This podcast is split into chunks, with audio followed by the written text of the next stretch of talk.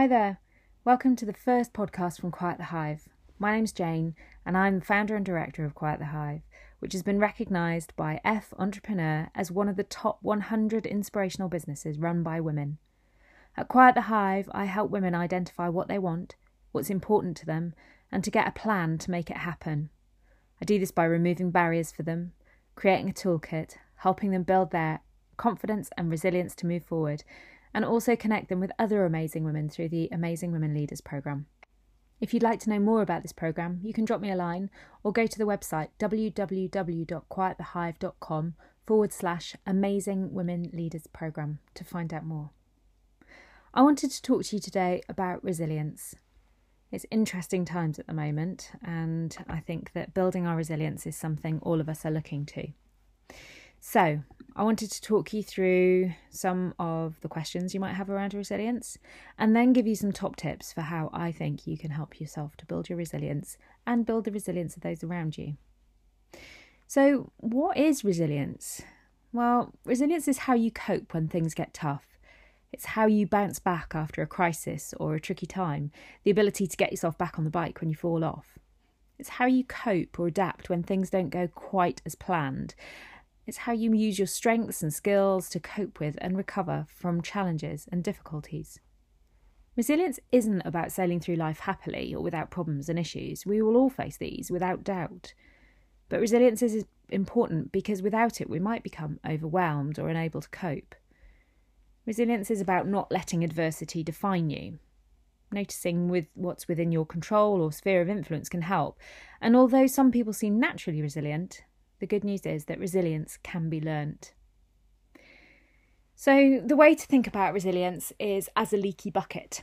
So, we all have this bucket. We need to keep it filled because there's a constant drain on our resilience resource. So, we need to keep it filled up. Building resilience is not a one off, it's something you need to pay constant attention to. And you need to notice when your bucket's running low and how you can refill that bucket. So, I want to share with you 10 ways that I think you can refill your bucket. First of all, number one, find your tribe. Here at Quiet the Hive, I'm a huge believer in finding your tribe and loving them hard. That's why I developed the Amazing Women Leaders Programme, which sets up groups of women to act as champions, challengers, and peer mentors for each other. Let me know if you're interested in finding out more about that. You will have your own tribe as well. You will know the people who bring you joy and strength and who lift you up.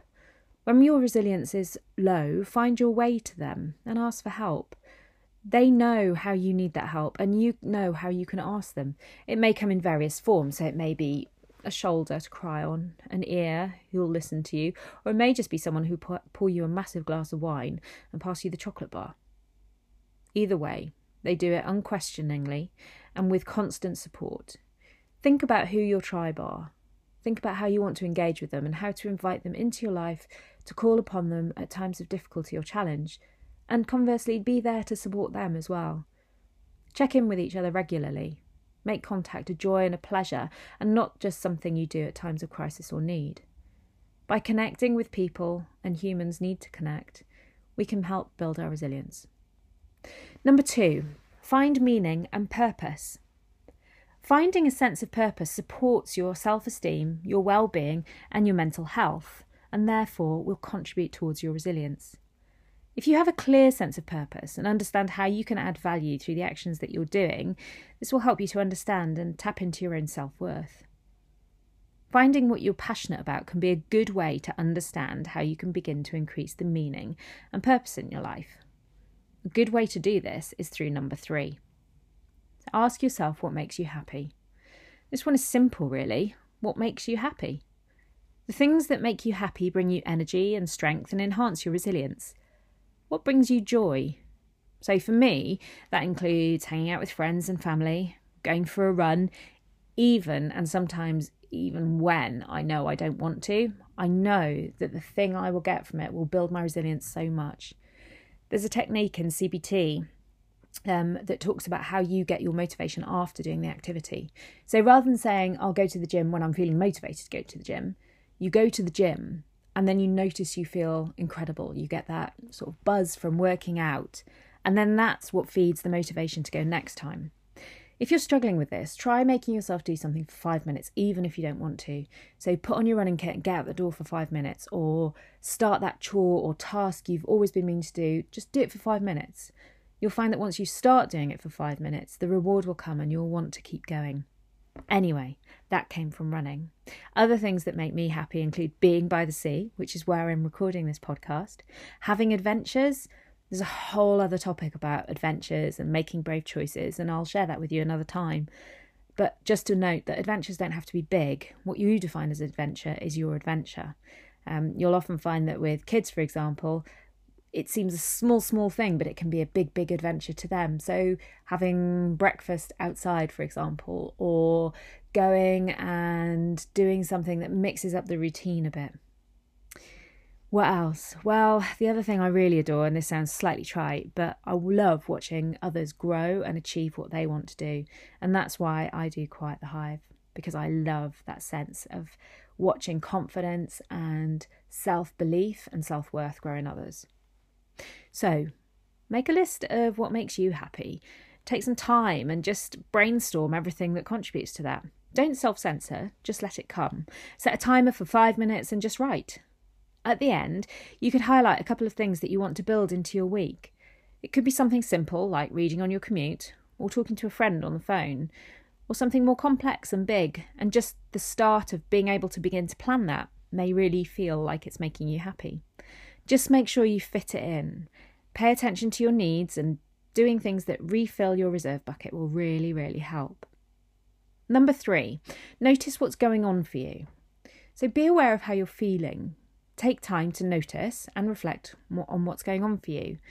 Practicing mindfulness and or meditation can help with that by helping us to be fully present, tapping into and observing what's happening within our bodies. Um, Headspace is a great app for this, and it gives you free access um, to a, a, variety of different methods um, and exercises for mindfulness. There are other apps as well, and Calm is supposed to be very good too. Listen to what your body is telling you. If it tells you to rest, then pay heed. If it tells you to exercise, then do that. If it tells you to find calm and peace and quiet somewhere away from the madding crowd, then that's another thing to listen to. It can also tell you that you might want energy from connecting with other people or doing things where you are externally facing. Just be aware of what can be warning signs for you in terms of heading towards low resilience or low mood so that you can know your own early warning system and put methods in place to avoid falling into the trap of losing your resilience resources. Number four, be active. Resilience doesn't just come from mental well-being. Looking after our physical needs helps us feel strong and resilient. Resilient, sorry. Move your body daily, especially, ironically, when you're feeling sluggish and lethargic, lethargic and you least likely to want to. Exercise releases endorphins, or the happy chemical. The runner's high is absolutely no myth. Think back to the last time you moved physically and the joy it might have brought you. The important thing is to choose something that does bring you joy. So if you're running's your bag, then do that. If you're more of a swimmer, go for that. If you prefer a hike, a cycle, a workout, doing yoga in your house, whatever it is, they all work as long as they connect into your sense of joy. Think about how you're going to build exercise into your week. You need to schedule your exercise to make sure it happens. Hold yourself accountable by setting a move date with a friend, for example, do an online workout. Joe Wicks on YouTube is a great free resource, um, as is uh, Yoga with Adriene at home. Do it at home when the kids are in bed or get them involved. Grab yourself a DVD of Pilates, whatever works for you. Just make sure you plan it in and don't miss the date. Number five, eat well. We all know what makes us feel good and what doesn't. And whilst wine and chocolate and crisps all fill a gap, they don't really fulfill you or refill you. When you fuel your body well and you give it the right raw material to generate the energy you need, then you're not messing around with your sugar levels and you're maintaining the right balance of nutrients to give your body every chance to perform to its optimum potential. Try just once today, maybe try and make some good food choices. Make sure you take on board plenty of water and maybe just for tonight, go alcohol free. You'll find you get better quality of sleep too. Balance is key, but today tip the scales in your favour of fueling right and cutting the crap. Number six, sleep well. Your body, and therefore your mind, won't be full of energy if it's not recharged properly. And if you don't have energy, it's hard to call on your resilience when you need it. You know how much sleep you need, but it's likely to be between seven and nine hours, sometimes as low as six, but normally around that pattern. Challenge yourself to try and get an amount that feels right within that pattern each each night of the week. Go to bed earlier if you need be. And try and go to bed and wake up at the same time each day. That will help with your um, body cycles and patterns. And if you wake up in the middle of the night and you're listening to this on your phone, switch it off immediately. The blue light emitted, emitted from your screen confuses your brain and inhibits melatonin, or the sleepy chemical. So don't mess with your phone for up to an hour before bed if you can possibly help it. I have to say, I'm pretty rubbish at this, but I am working on it. Also, don't medicate with alcohol to sleep to help you to sleep. That doesn't work either. It might help you drift off, but it disrupts REM sleep, REM sleep, which is that that helps you stimulate the brain areas involved in forming memories and restoring chemical balance in the brain and learning. So it's not great for your day ahead. When you don't get enough sleep, it really buggers up your body. Not only does it reduce your energy levels, but it can also contribute to physical issues such as heart disease, weight gain, depression, and anxiety. So tonight, switch off your phone an hour before bed have a caffeine free and alcohol free drink, maybe something warm like a hot milk or possibly a hot chocolate, and instead read or meditate ahead of bedtime.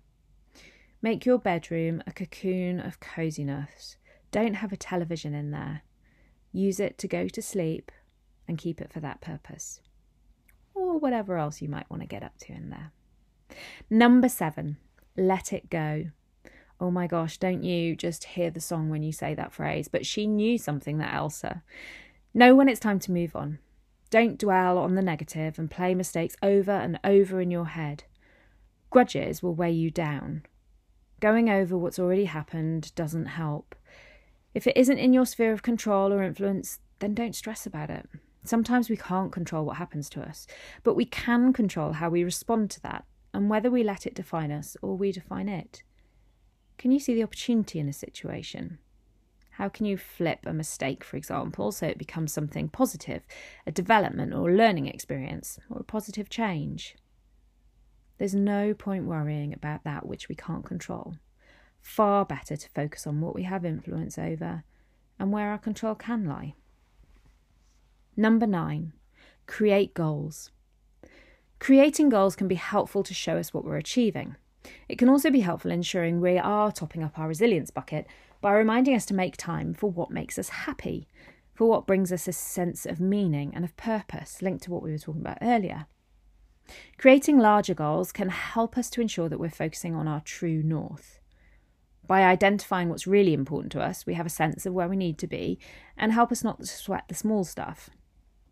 Be aware of your goals. Do a vision board, for example, Pin it somewhere you'll see it, somewhere you'll notice it every day. That way, you'll be reminded of your focus and of your purpose on a daily basis, all of which helps with your resilience. If you can see you're moving towards something, it's phenomenally helpful with that. You might want to join us over on Instagram at quiet underscore the underscore hive for our Three Things Sunday. Each Sunday, I put a post up that shows what I'm going to commit to doing this week to move me forward just three small steps that get me closer to my goal. And other people who follow my Instagram posts also comment on there with their aims for the week. It's a really helpful way that we can keep each other to account and support and cheerlead each other to make sure that we're doing them too. Come join us. Number 10, so the last one take action. So, taking decisive action around problems and issues has the sense of reminding us that we're in, ch- in charge and in control of our lives, even when times are difficult. Consider what is within your control or your sphere of influence. Passive acceptance or worrying about things is the opposite, and it can leave us feeling like we have no control or ability to change things. Always remember, as mentioned earlier, that you might not be able to control what happens to you, but you absolutely have the deci- have the ability to decide how you want to respond to your circumstances and the situation. Don't be passive in a situation. Identify what action you can take and take it. Okay, so I've got an exercise for you to do off this. I want you to grab a piece of paper and a pen and just brainstorm all of the things that you know that bring you joy. Just write them all down. Don't censor yourself, just capture them all on a piece of paper. When you've done that, I want you to go through and highlight three of those things that you could do this week. Put them into your diary now and make them non negotiable. Commit to them, make them happen, and notice if it helps you with your resilience. I hope that's been helpful. I'm going to do a few more of these podcasts and I'd love to hear your comments. So please do post below. Let me know how you found it. If there are any topics you'd like me to talk about, then let me know that too. Do sign up for our sporadic news um, newsletter, which you can do via the website www.quietthehive.com. I'll drop that into the resources page below. When you join up to the newsletter, you get early warning um, around podcasts that are being released. You get special previews of the programs that I'm launching. And I also throw in loads of freebies and high quality content in there to keep you interested, motivated, and moving forward. Join me on Instagram or on Twitter at Quiet the Hive. Um, that's sorry, that's at quiet underscore the underscore hive, or get in touch via quietthehive at gmail.com. I hope you've enjoyed what you've learned here. I'll see you again soon. Have a great week ahead. If you enjoyed this episode about building your resilience, please take a moment to give the podcast a five star rating. It will really help for other people to access this recording, and you'll be helping other people who need to build their resilience. Do drop any comments or feedback you have in the comments box. Thanks so much.